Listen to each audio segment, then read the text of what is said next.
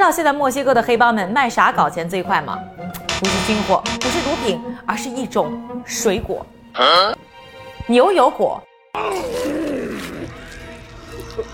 这牛油果怎么就成了墨西哥黑帮们的新宠呢？这黑帮们到底如何靠牛油果搞钱呢？宜家今天呢就帮大家好好的来研究一下。大家啊，可能都很想知道，这卖牛油果它能赚多少钱？这好吃的牛油果啊，就是在墨西哥被发现的。墨西哥人民一万多年前就开始吃这种美食了。但是牛油果呢，风靡世界，尤其是美国啊，还是最近二十年的事儿。因为有明星站台，营养价值又高，这美国人呢，人均的牛油果的消耗量啊，在二零零一年到二零一八年，从每年呢两磅涨到了七点五磅。这个当中啊，大量的牛油果就是来自于墨西哥。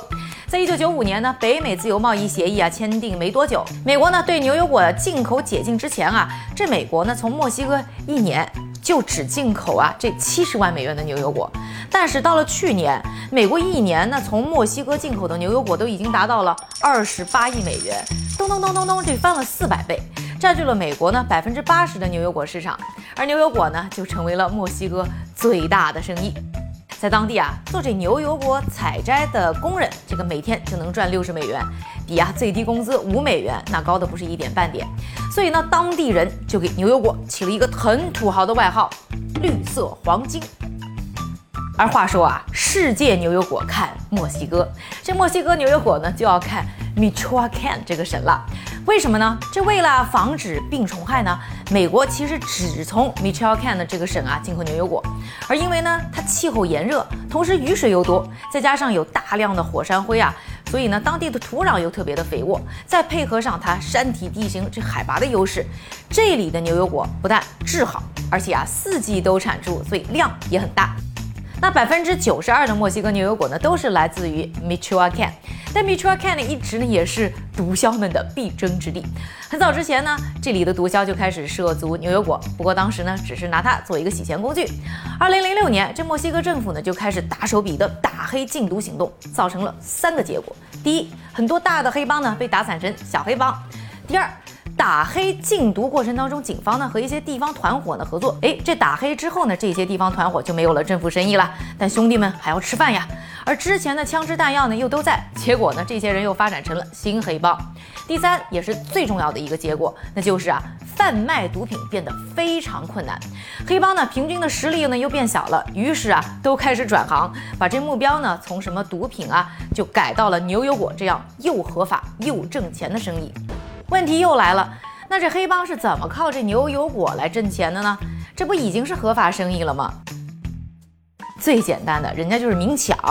米楚尔看呢，每天平均有四辆卡车呢会被抢，不少的当地卡车司机啊，每个季度呢都得给抢一次。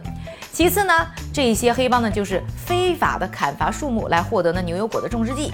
再靠威逼利诱呢，找工人来免费打工。我其实不懂啊，他们有空去威逼利诱别人，其实自己呢早把这种牛油果的事儿给干了。第三就是控制呢采摘工人的工作，来操纵牛油果的市场供应，抬高价格获取暴利。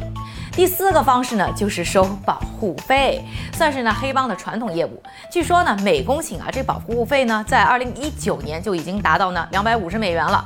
我听说啊，当地呢有一个四十个农民组成的小团体，这号称每个月要交的保护费就有一百万美元，这么多钱，这黑帮们当然会为了争地盘大打出手。现在啊，在 Michoacan 呢，至少有九个帮派为了牛油果生意是争来抢去。我听说发生的最血腥的事件就是在夜店里啊，直接丢下对手五个头颅啊示威。